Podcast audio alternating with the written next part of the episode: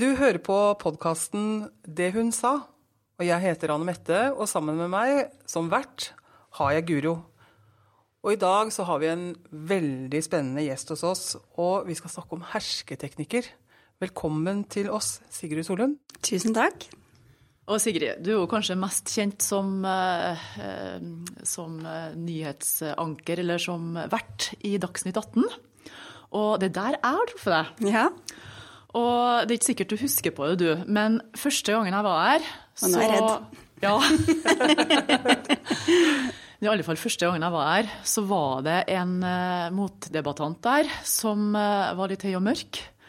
Han snakka hele tida, avbrøt meg hele tida og andre debattanter hele tida, og jeg kom nesten ikke til orde.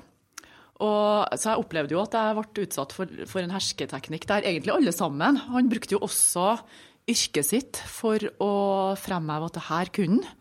Og kanskje også for å, å minimere det vi andre kunne og visste der vi satt. Og så eh, kom jeg jo hjem igjen, og så åpna jeg mailen min, og så var det en mail der fra deg. Og da eh, sa du da at eh, du håpa at eh, det her ikke var en for røff førstegangsopplevelse for meg. Og at uh, det her var jo uh, Ja, at det var Du anerkjente at denne opplevelsen eller denne personen uh, fikk veldig mye plass, da. Og ønska meg velkommen tilbake til Dagsnytt 18 igjen, da. Så stjerne i morgen til deg også. Du sendte den mailen. Yes. Så jeg torde å komme tilbake igjen. Ja, men det er veldig bra. Ja. Hjertelig velkommen tilbake enda mange ganger. Ja, takk for det. Men du, i 2017 så kom du med boken 'Hersketeknikker nyttige og nådeløse', og den omtaler jo bruken av hersketeknikker som kanskje vi ser både bevisst og ubevisst i eh, samfunnet vårt i dag. Eh, Sjøl har jeg faktisk jobbet for eh, Kvinneuniversitetet på Løten en gang for eh, ganske mange år siden, hvor Berit Aas eh, hang på veggen overalt hvor du gikk. Og Berit Aas, da, hun er liksom uh, guruen Ja. eh, på det her. Det var hun som uh, på 70 80-tallet kom med de fem hersketeknikkene. Og det er jo hersketeknikker som eh, noen ganger kommer mer opp enn andre. Men var det episoder som Guro kom med nå, som fikk deg til å skrive boken? Ja, altså det er jo Det er ikke noe hemmelighet at det dukker opp en del hersketeknikker sånn i politikken, og også da selvfølgelig i offentlig debatt. Og noen ganger så er det kanskje ting som blir kalt for hersketeknikker som ikke er det, men som bare er litt tøff retorikk og sånn. Men, eh, men det var jo én opplevelse. Og så tenkte jeg at det hadde vært interessant å prøve det jeg prøver å gjøre litt i den boka, er jo å se på hvordan mange av de samme teknikkene på en måte utspiller seg litt ulikt fra forskjellige arenaer. Så, så utgangspunktet var jo litt det med, med fra studio og offentlig debatt og sånn, men så så jeg også på veldig mange andre mm, måter, altså i privatlivet eller arbeidslivet og sånn, og så at det var jo veldig mye av de samme teknikkene egentlig som ble brukt, men at det kanskje høres litt ulikt ut. Ja, Du skriver jo om eh, hersking i familielivet. Absolutt. Bruke meg selv som eksempel. Ja. Er du offer, kanskje? Jeg drar offerkortet. Mm. Nei da. Men det, det var jo selvfølgelig mye av det som, som var utgangspunktet. Å tenke både på hvordan jeg er blitt utsatt for det, og sikkert har blitt brukt det, brukt det mot andre sjøl også. Det er jo fastslått at det er liksom fem hersketeknikker, og det er jo Berit Aas som har eh, sagt noe om i sin tid. Og det er jo dem du tar for deg i boka òg. Og det var da eh, Vi skal prøve å huske på de femmene, da. Det var usynliggjøring. Ja, det er jo en veldig sånn fæl ting å bli utsatt for. Når, noe, når du føler at, liksom, at du ikke teller, at du ikke er til stede. Sikkert mange som har opplevd på møter og sånn. At det ikke blir anerkjent. Det er ingen som følger opp når du sier ting, eller ja, bare, Du får liksom to sekunders stillhet, og så går de videre til noe helt annet. Eller blir ikke hilst på, ikke sant, på, i et selskap. Eller det kan være veldig mange måter det det skjer på, men det er jo fryktelig ubehagelig, for det er så vanskelig å gjøre noe med også. Pe å peke på, liksom, og ta opp. Eller kommer med et veldig godt forslag, og så er det ingen reaksjon, og så går det fem minutter, og så kommer det samme forslaget fra en annen mann, og alle applauderer iherdig og syns det er en kjempegod idé. Det har jeg opplevd Ja. mange ganger. Ja, Det er jo en slags kombinasjon av flere hersketeknikker. Kanskje usynliggjøring først, og så stjeler man denne ja. ideen. Og det er noe veldig mange kvinner forteller om. Men kan selvfølgelig skje begge kjønn. Men uh, det er nå flest damer som har, har uh, fortalt fall at de har opplevd det. Mm. Så er det latterliggjøring, da. Mm. Den er jo egentlig litt vanskelig. Altså, det kan jo være ironi og alt sånn som du ikke forstår. Det kan være uh, i hvert fall situasjoner der du føler at du burde ha forstått, så sitter du igjen og føler deg veldig dum. du greier ikke å være med på denne spøken, da. Ja, og det som du sier, er kjempevanskelig, fordi at det, eh, det verste man kan være, er liksom humørløs og selvhøytidelig. Og hvis du da ikke er med på den spøken som egentlig føles veldig ydmykende, så er det så fort gjort å få sånn Nei, men ha litt humor, da. Det var bare ment som, som tøys. Um, og da si at nei, men det syns ikke jeg var noe morsomt, for det var liksom føltes sårt for meg. Det, er, det, sitter ganske langt inne for de aller fleste. Så det er en ganske sånn sleip måte å, å dytte andre ned på, å drive med sånn latterliggjøring. Mm. Og også opplevd det i politikken, hvor eh, du sier at nei, dette vil jeg ikke være med på. og Den der, eh, men herregud, eh, nå må du liksom ikke la følelsene mm. gli av med deg. Du, eller ta deg sammen, eller du ikke blir hysterisk. Det er jo også den vanlige som, hvor du føler deg veldig dum da, i etterkant. Og det er jo nettopp det med hersketeknikker at det er veldig vanskelig å ta opp, fordi at da møtes du gjerne av nye uh, ubehageligheter, ikke sant. At, um, som, som, gjør at de som holder på med det, i hvert fall noen driver jo med, med, det nærmest systematisk, kan bare fortsette å gjøre det, da. Ja, da blir de jo nesten psykopater. For det, er vel litt sånn, altså vi kan jo alle bruke hersketeknikker av og til, hvis du skal ha, se det fra Eh, litt mindre farlig til det livsfarlige av psykopaten.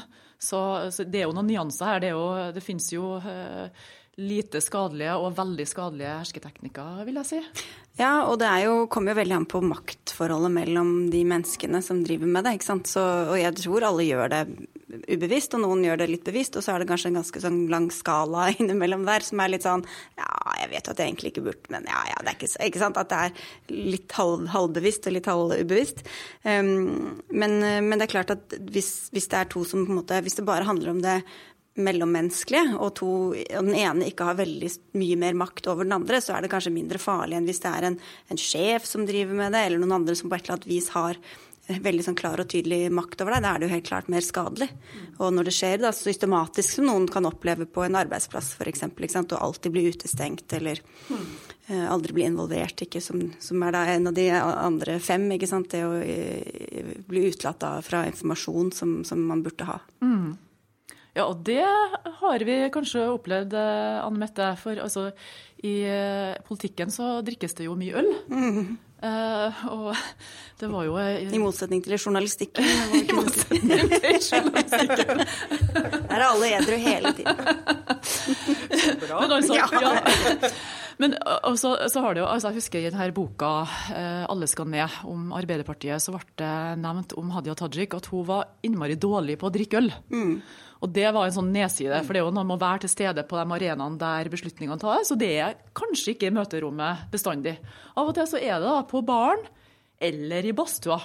Så er det da sånn at vi kvinner må vi begynne å gå på bar, må vi begynne å ta badstue. ja, og det er jo en av de historiene i boka også, for det er en lokalpolitiker som forteller det. ikke sant? En kvinnelig lokalpolitiker som var på møte, og hvor de satt og klarte ikke å bli enige, og så dro alle mennene i badstua, og så dagen etter så var de blitt enige likevel. Mm. Og hun ikke, hadde ikke fått være med på den eh, runden. Nei, og det, jeg også har opplevd det. Mm. Og det er at møtet er ferdig, og så skal de gå videre. Og tro, tro det eller ei, men det fins jo faktisk gutteklubber damen ikke får lov å komme inn. Ja. Og hva gjør du da? Nei, og da står du der, og du vet at uh, det faktisk fortsetter en diskusjon. Og hvis du da kanskje var av de som kunne påvirket en annen retning av en beslutning, mm. så skjønner du jo at saken er tapt, og du vet ikke hva som skjer, men, uh, og er utafor. Mm. Men hva kan vi gjøre da med det her? Der hvor det er sånne type beslutninger, så mener jeg da er det liksom så tydelig at der må man jo kanskje kunne si fra at her har det jo helt åpenbart vært drevet fraksjonsvirksomhet eller møtevirksomhet som ikke jeg har vært med på. Eh, så der mener jeg da må man kunne sette ned foten og si det. Og da er det så, så åpent, selv om det selvfølgelig ikke er så lett å gjøre der og da, eh, men kanskje prøve å få med seg en annen person eller noen andre som kan liksom være med og støtte deg litt. Da. Eh, og så er det veldig sånn gråsoner her. Og f.eks.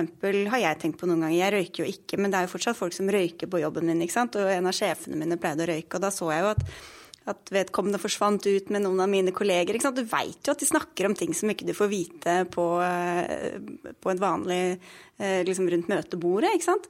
Og det er jo Ja, er det kritikkverdig eller ikke? Jeg veit ikke. Men skal jeg være med å, og liksom løpe ut hver gang noen skal ut og røyke? Det er jo kanskje ikke løsninga, det heller. Men Nei, det er vanskelig det der, altså. Men, og, det, og, det, er jo lettere kanskje hvis det er sånn For det finnes jo også sånn folk som ikke blir involvert på, i e-postutveksling. Jeg tror man bare må være litt på, altså si fra veldig tydelig at dette her, her, ser jeg jo at jeg ikke blir invitert på det møtet. Eller å ja, ja, men vi vil ikke bry deg. Ja, men så bry meg, da. Jeg vil gjerne ikke sant? Og så, og så får man jo gjerne tilbake at ja, men ikke vær så kontrollfrik, eller altså det, det, er veldig mange merkelapper vi kan sette på hverandre når vi prøver å ta det opp, men det, som, det må man kanskje bare ta noen ganger, da.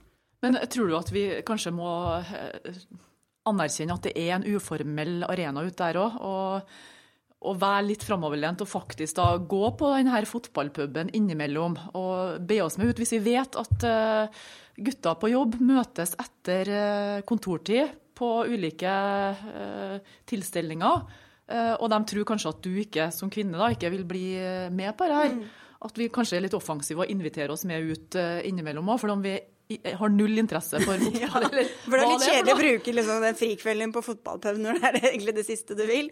Men det er jo kanskje, kanskje man må det. Og det er jo en sånn diskusjon uh, også har det vært, fordi det finnes jo selvfølgelig kvinnelige arenaer hvor menn ikke får være med, og skal kvinner på en måte gjøre det samme eller ikke. Der er det jo ganske forskjellige meninger også om man heller på en måte enten skal søke den veien med nett, nettverkjobbing og uh, sånne type um, uh, litt halvlukka arenaer, eller om på en måte skal heller prøve å sprenge de grensene. Og, men der sitter ikke jeg på noen fasit. Så. Og kanskje rope litt sånn eh, varsko her. Det har jeg tenkt mange ganger. fordi det er jo mange arenaer hvor kvinnene er på òg. Og så er det jo litt sånn spørsmål Tror du at eh, For det jeg ofte sjøl har følt, er jo litt sånn avmakt. da. Du tenker åh, ja, nå skjedde det en gang til. Og så sier du fra noen ganger. Og så tenker du hvordan skal jeg eh, peise meg inn på på den samme Altså være med igjen i beslutningsagendaen for den saken. Eh, og så er det jo noen ganger hvor jeg har sagt at du, nå må jeg bli oppdatert på hva, hva skjedde egentlig. Kan noen informere om meg om hva som skjedde? Og det har fungert mm. bra. Men samtidig, i den litt sånn avmakten, så kanskje du føler at det, nei, eh, det er litt slitsomt. Tror mm. du at eh, det fortsatt er så sterke hersketeknikker som gjør at kanskje kvinner ikke eh, bli med i politikken, eller føler føle seg utenfor i eh, toppledergrupper. Jeg tror jo det at der hvor det er veldig overvekt av ett kjønn, at det andre kjønnet har lett for å føle seg altså, For jeg har jo hørt Eh, også på der hvor det er veldig kvinnedominert, at det kanskje ikke alltid Eller kommer veldig an på, tror jeg. For det er veldig ulike kulturer forskjell, på forskjellige arbeidsplasser eller politiske grupper eller hvor du snakker om. Men hvor, du, hvor, noe har blitt gjort Sånn har vi alltid gjort det. Det vil alltid være ikke sant, et argument sånn Ikke kom og fortell oss hvordan vi skal gjøre noe her. Enten det er, du er mannlig sykepleier eller du er en kvinnelig politiker. Så tror jeg det at det fortsatt fins. Og så tror jeg at disse, vi blir aldri kvitt de der teknikkene, for det vil alltid være noen som ønsker å bruke skitne metoder for å få gjennom sin vilje. Og det er jo når det er litt sånn maktkamp og interessekonflikt og sånn at disse tingene dukker opp. Så jeg tror det er helt sånn utopisk å tenke at vi, eh, at vi eh, skal bli kvitt det en gang for alle. Så Det viktigste er jo bare å være klar over at de dukker opp, og være beredt. da. Mm. Ja, Det tror jeg var noe av det som jeg ble veldig bevisstgjort gjennom boka di. At vi må på en måte akseptere at det er sånn, og så får vi på en måte ruste oss litt og ikke bli overraska når det her plutselig kommer over oss. Eh, at vi kanskje har tenkt gjennom at vi kan bli møtt med både det ene og andre, og at vi vet hvordan vi kan handle. Og du, I boka di så er du jo altså du er veldig konkret, og etter hvert kapittel så er det en anbefaling da, om hvordan vi kan møte den og den hersketeknikken. Og det var veldig praktisk og greit, og det, det har jeg tatt med meg. For jeg opplever jo mange ganger når, når jeg har vært utsatt for det her, da, så blir du litt sånn satt ut. Du, der og da du skulle ønske at du har greid å replisere eh, med en gang, og så gjør du ikke det. Så går du hjem og irriterer at ikke du greide det. Så jeg hadde jo en sånn opplevelse når jeg var i en debatt uh, før stortingsvalget i 2017 mot uh, Småbrukarlaget om landbrukspolitikk. Det var Merete Furberg som var der. Og da brukte hun faktisk en, en litt sånn klassisk hersketeknikk mot meg. Hun kalte meg unge dame. Jeg er jo ikke så ung, jeg er jo snart 50. Ser veldig ung ut. Ja, veldig ung. så, så jeg, jeg visste jo ikke helt om jeg skulle ta det som et kompliment eller en fornærmelse. Men det var unge dame, og så kom hun med en sånn belærende tirade, da.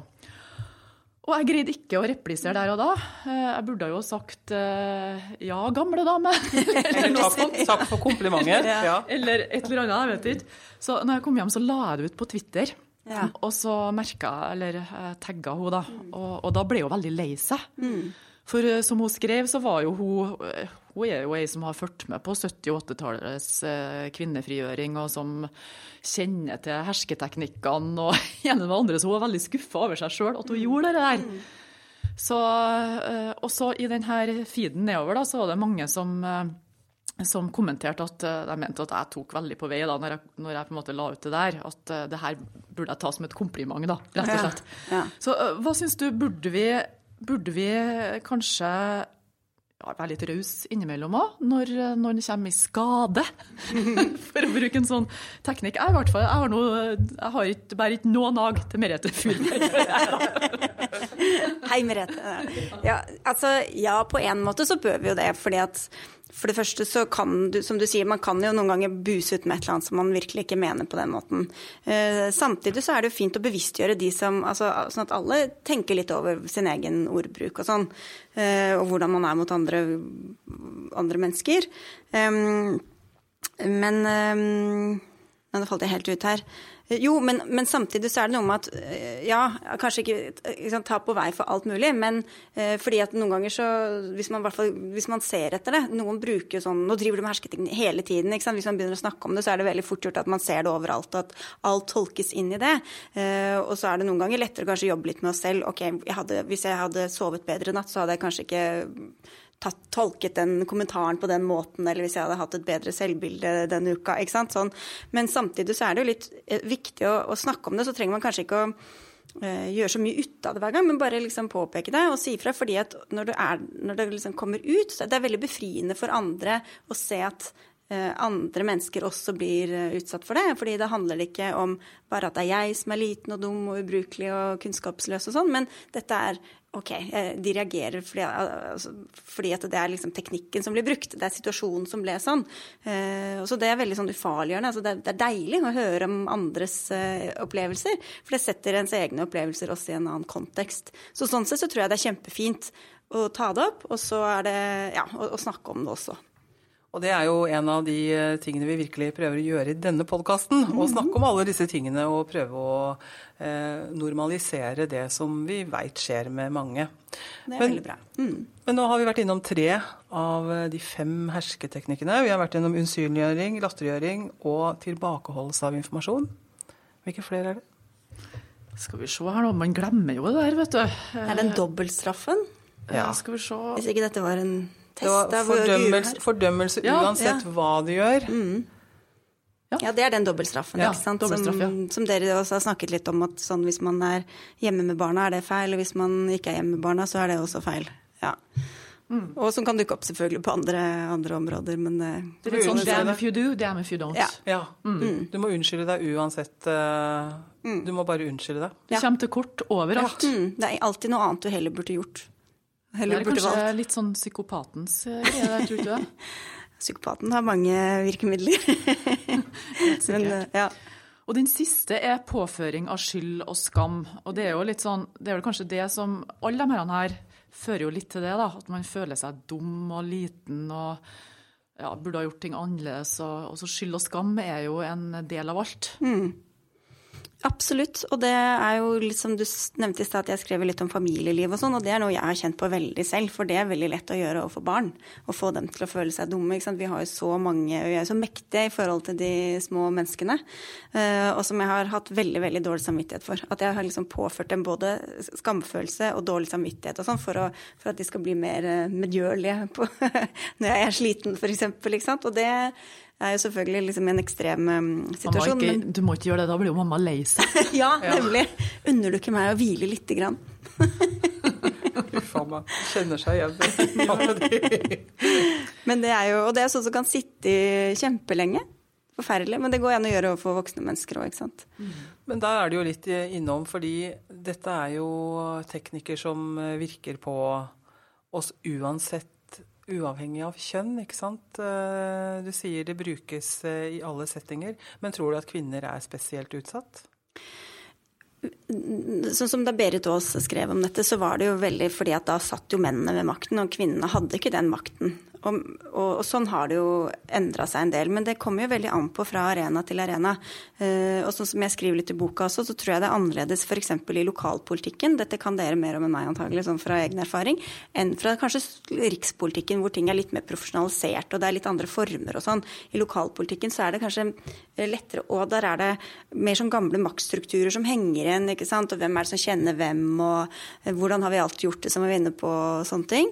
Um, så der tror jeg kvinner Der har hvert fall tror jeg at kvinner er kanskje mer utsatt uh, enn uh, en menn. Samtidig så er det jo sånn at vi har, det prøver jeg å beskrive litt også, at det er forskjellig type makt. og, og En ting er de strukturelle tingene i samfunnet, en annen ting er også litt sånn bare det mellommenneskelige. Uh, hvor kvinner kan være og, og Du nevnte Furuberg i stad. Jeg, jeg, har ikke noen formening om hennes eventuelle hersketeknikker, men jeg vet at selv om du har Eh, vært eh, opptatt av kvinnefrigjøring i 40 år, så er ikke det noen oppskrift Eller det er ikke noen garanti for at du ikke driver med hersketeknikker selv. Og det er ganske mange kvinner som har beskrevet hvordan de har blitt drevet eh, Altså har opplevd hersketeknikker fra kanskje særlig eldre kvinner også. Men dette kan gå på kryss og tvers av alder og kjønn. Og så tror jeg at det er ganske ulike Du kan spille på forskjellige ting, om du er mann eller om du er kvinne. Og at menn kan også bli utsatt for hersketeknikker litt ut fra en sånn, den litt sånn trange mannsrollen som også kan, eh, kan, dukke opp. ikke sant? Og at kvinner kan tytte i tårene, men det ville virket helt rart hvis en mann hadde gjort det. Sånne ting. Ja. Tror du at eh, Eller er det eh, situasjoner der man bør bruke hersketeknikk sjøl, da? Jeg vil jo ikke sitte her og anbefale folk å gjøre det, men jeg tror jo noen ganger altså, Du nevnte Hadia Tajik i stad. Jeg var med på et sånt radioprogram en gang hvor hun sa at hun gjorde det noen ganger hvis hun følte at det var siste utvei, og hvor hun ble møtt med usynliggjøring f.eks. Fra, fra en en person, så kunne hun bruke det tilbake for å, både for å demonstrere og for å på en måte gjenopprette, gjenopprette litt sånn maktbalanse. Så man kan jo gjøre det, eller, eller gjøre det liksom bevisst bare for å synliggjøre hva den andre driver med. Så sånn som du, Hvis man får høre den der eh, unge jenta mi eller sånn Ja, ja, du lever fortsatt. Altså liksom bare som en tåpelig greie for å, for å punktere egentlig den andres eh, hersketeknikk, da. Men du bør kanskje prøve andre ting først. Når du jobbet med boken, hva var det som overrasket deg eh, mest når du eh, holdt på med intervju eller kildeinnhenting? det var jo morsomt med de eksemplene du har ifra med Erna bl.a. flere av de hvor det er helt åpenbare hersketeknikker. En av de første helt innledningsvis med Knut Arild mm. som sier noe at kan, nå kan jeg få deg ut av spill hvis jeg gjør bare sånn og sånn. Og så er noen erfarne, mens andre er mindre erfarne. Men det er noe som overrasket deg? Jeg tror det var bare hvor, um, hvor utbredt det er på veldig mange forskjellige områder i livet. Uh, Hvis du tenker deg skolegården. det er grensa før, før, det blir mobbing og sånn, så er det ganske mye hersketeknikker de driver med, de der tolvåringene og 15-åringene, og blikking som vi snakka om, ikke sant. Og eh, sånn utstengelse, og hvor, hvor, utrolig brutalt sånn kroppsspråk kan være, f.eks. Så jeg snakket jo med ganske mange, både sånne som hadde sine egne historier, men også psykologer og arbeidslivsforskere og sånne ting, som også fortalte Og, og, og, da nettopp det som jeg var inne på innledningsvis, hvor likt det er på en måte, fra, fra arena til uh, arena. Selv om vi kanskje kaller det noe annet i de forskjellige uh, områdene, da. Så det ble litt sånn nedslått av, egentlig. Så, hvor, hvor tilstedeværende det er, da. Så en litt sånn glidende overgang fra hersketeknikker til mobbing, egentlig, da? Mm, ja, jeg tenker det litt sånn at mobbing, da er det jo gjentakende og bevisst, da. Ikke sant. Eh, mens, eh, mens det kan jo være mye av de samme episodene kan jo være hersketeknikker som etter hvert blir til mobbing, f.eks. Men nå er ikke jeg noen mobbeforsker, men, eh, men det er jo akkurat det samme man Det å ikke bli invitert i barnebursdagen. Det er jo utstengelse. Eh, usynliggjøring og tilbakeholdelse av informasjon, for å si det på den måten. Eh, så det er jo mobbing, ikke sant. Så det er jo hvis, hvis det skjer, eh, skjer, over tid. Kanskje å, å dra strikken litt, litt, ut, men vi har jo hatt en situasjon i eh, F.eks. i eh, Høyres kvinneforum. Altså, det har jo vært eh, store saker i media. Eh, F.eks. abort og andre saker. Hvor, hvor jeg prøvde å invitere dere en gang på gang, og dere aldri kom. Ja. Tenker på den saken. Kom vi ikke? Nei. vi var, hadde aldri der, tid. Der opplever Veldig opptatt periode. Mm. Ja, vi var veldig opptatt da. Vi, men det var jo en sånn situasjon hvor uh, man blir utsatt for på en måte en, en form for hersketeknikk ved å definere eller stigmatisere en gruppering for å mene noe helt spesifikt eller ikke mene noe spesifikt. Og det kan jo ofte føles eh, som en hersketeknikk i debatt, da. Du tenker at det ble litt, lagt litt sånn føringer for ja. hvor, hvor, vi i Høyres kvinneforum egentlig mente, mente. om abortsaken? Vi ble tillagt meninger som vi egentlig ikke hadde, ja. kan du si. Det kunne jo men, motvirkes ved å stille opp og si hvilke meninger dere hadde, selvfølgelig, men eh, Ja, det ble litt uh, svar skyldig her. Men Neida, jo, var vel i studiet, studio representert. okay, men la det ligge. Men jo, apropos våpen mot hersketeknikker, da. ikke sant? Og dette med å være feminist, ikke sant. Og, og tenke at vi kan jo for så vidt ikke være feminister, for vi kan jo ikke mene noe av det eh, som den riktige sida mener, fordi at mm. du, ja, Anne Mette har jo et uh, kanskje bedre eksempel ja. her, da. vi skal ikke være for at vi er svar, opplevd som svar skyldig. Nei, men av og til, eller ganske ofte, så kan vi eh, fra Høyre da, mm. uh, få uh, høre det at Oi, er du opptatt av vold i nære relasjoner, du? Jeg trodde du var Høyre-kvinne. Du kan jo neppe være interessert i det her. Og det kan jeg oppleve litt sånn altså generalisering, da, som blir en slags hersketeknikk som setter oss litt på sidelinja for en del saker. Vi skal liksom ikke få lov til å mene noen ting om det. Kanskje det var et bedre eksempel. Jeg syns begge to er like gode. Og når det gjelder vold mot kvinner, så sitter jo begge to og har jobbet i mange mange år med temaet og, og, har egne meninger. Men hva tenker du om det, at man bruker helt tydelige hersketeknikker i politikken? Ja, det er jo noe av det som er det vanligste. Å, å drive med sånn stråmann-argumentasjon og tillegge andre meninger og motiver og sånt, som jeg også skriver en del om, som, som, skjer gjennom på tvers av hele politiske spekteret. Uh, hvor du ikke argumenterer mot den andre, men du, du, argumenterer mot en eller annen sånn karikert mening. ikke sant?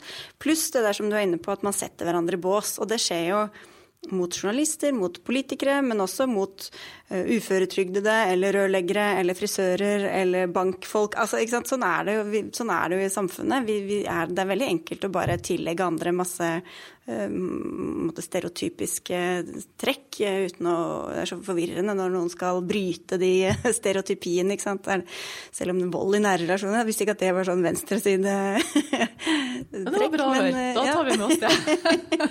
det kan være vanskelig å skille ikke sant, for hva er en hersketeknikk, mm. Eh, og, og, hvordan kan vi parere det, og hvordan kan vi beskytte oss mot det. Mm. Og da tenker jeg sånn i, i, en debattsammenheng, så er det jo, selv om det er tidkrevende, så må man jo bare prøve, og det er jo både debattlederen og, og debattdeltakernes ansvar da, å holde det på sporet, liksom. Eh, og si ja, men det er jo ikke det jeg sa. Det var jo ikke, hvorfor, sier du at, hvorfor tillegger du meg de meningene? Hvorfor sier du at jeg gjør dette bare for å tilfredsstille de rike onklene i Høyre, f.eks., eller tilsvarende ting på venstresida. Eh, og det, det, er noe bare med å synliggjøre det, fordi at det, hvis ikke så får det liksom bare leve der som en sånn ramme for debatten som blir helt feil, da. Så, men, men, det er jo, i hvert fall når man ikke er så erfaren sikkert i begynnelsen, så er det veldig lett å bare la seg dupere og på en måte bli med på den leken eh, som, som, ingen egentlig tjener på, tror jeg. Men Litt sånn avslutningsvis, det er mange gode tips i boken. Veldig Kanskje mange gode tips. Kanskje vi skal bruke de siste minuttene til å få frem noen av de, og selvfølgelig en anbefaling om å lese boken. Ja, nå er den veldig billig i tillegg, så nå er det bare Har den blitt billigere nå? Ja, ja, ja, ja, kjempebillig. Tjener 50 øre boka eller noe sånt nå, tror jeg. Det, du burde ha tjent mer, for den her er bra. Og den finnes jo på bokhandler over hele landet, så løp og kjøp. Det var en meget nyttig bok. Og ikke bare for uh, en politiker, også for uh, en person som har en familie. Mm. Men hva er, hvis du skal dra fram eh, et par eh, gode råd når man blir utsatt for ulike hersketeknikker, hvor, eh, hvor skulle det være? Jeg tror, som vi var inne på i stad, at det viktigste er bare å vite at de dukker opp, og også forberede seg på at de kan dukke opp. Og vite når du går inn på et bestemt møte eller i en eller annen situasjon at OK, her vet jeg at her er det noen som ønsker å oppnå noe, og den personen har prøvd på det der tidligere. At man liksom går litt gjennom og hvordan kan jeg da respondere på det. Så at du både kan sakene dine, men at du også kan uh, vite at ok, her, her, kan det faktisk dukke opp. Og så, um, og så må man jo på en måte der og da, som du var inne på i stad også, at, ta en eller annen beslutning. Skal jeg, oi, skal jeg reagere på det, eller skal jeg bare la det gå? Og noen ganger så er det kanskje like greit å bare la det gå, eller hvis man klarer, men det er veldig vanskelig å gjøre der og da, å komme med en eller annen sånn ja en liten sånn overlegen kommentar som du som regel kommer på tre timer senere eh, til den situasjonen. Um, og så tror jeg det er veldig lurt å prøve å ta det på en litt sånn um, uh, spørrende måte, sånn at det er den andre som blir ansvarliggjort. Uh, sånn Å ja, så du sa Du kalte meg det Eller hva var det du sa egentlig nå? Det er veldig flaut, tror jeg, for den som da har sagt et eller annet sånt, å måtte bli bevisst og, og, faktisk forsvare eller gjenta, forklare det som var den kanskje hårreisende kommentaren. Eller hvis da, som, som du sa i stad, at du kommer med et forslag, ingen reagerer, fem minutter senere så er det en annen, gjerne mann, da, som kommer med det samme. Så var det sånn Oi, jøss, det ligner jo veldig på det jeg sa i stad. Det var rart. Eh, hvis man klarer å liksom ta det litt sånn humørfullt, så, så vinner man jo ofte på det, selv om ikke det er så lett. Og noen ganger så klarer man kanskje ikke det, og da er det jo litt sånn at vi skal jo aldri være sinte og sure, det er jo noe av det verste vi kan være. Men noen ganger så må man kanskje tenke at ok, her er det berettiget harme, jeg må si fra. Og da, da får jeg heller være sint, da, selv om de opplever meg på den måten. Det er eh, mange gode tips, og erkjennelsen av at eh, hersketeknikker, det finnes, og det kommer til å finnes, og vi må lære oss å parere det. Tusen hjertelig takk for en utrolig interessant samtale. Denne vil jeg egentlig fortsatt enda lenger med. Eh, veldig spennende. Tusen takk for at jeg fikk komme.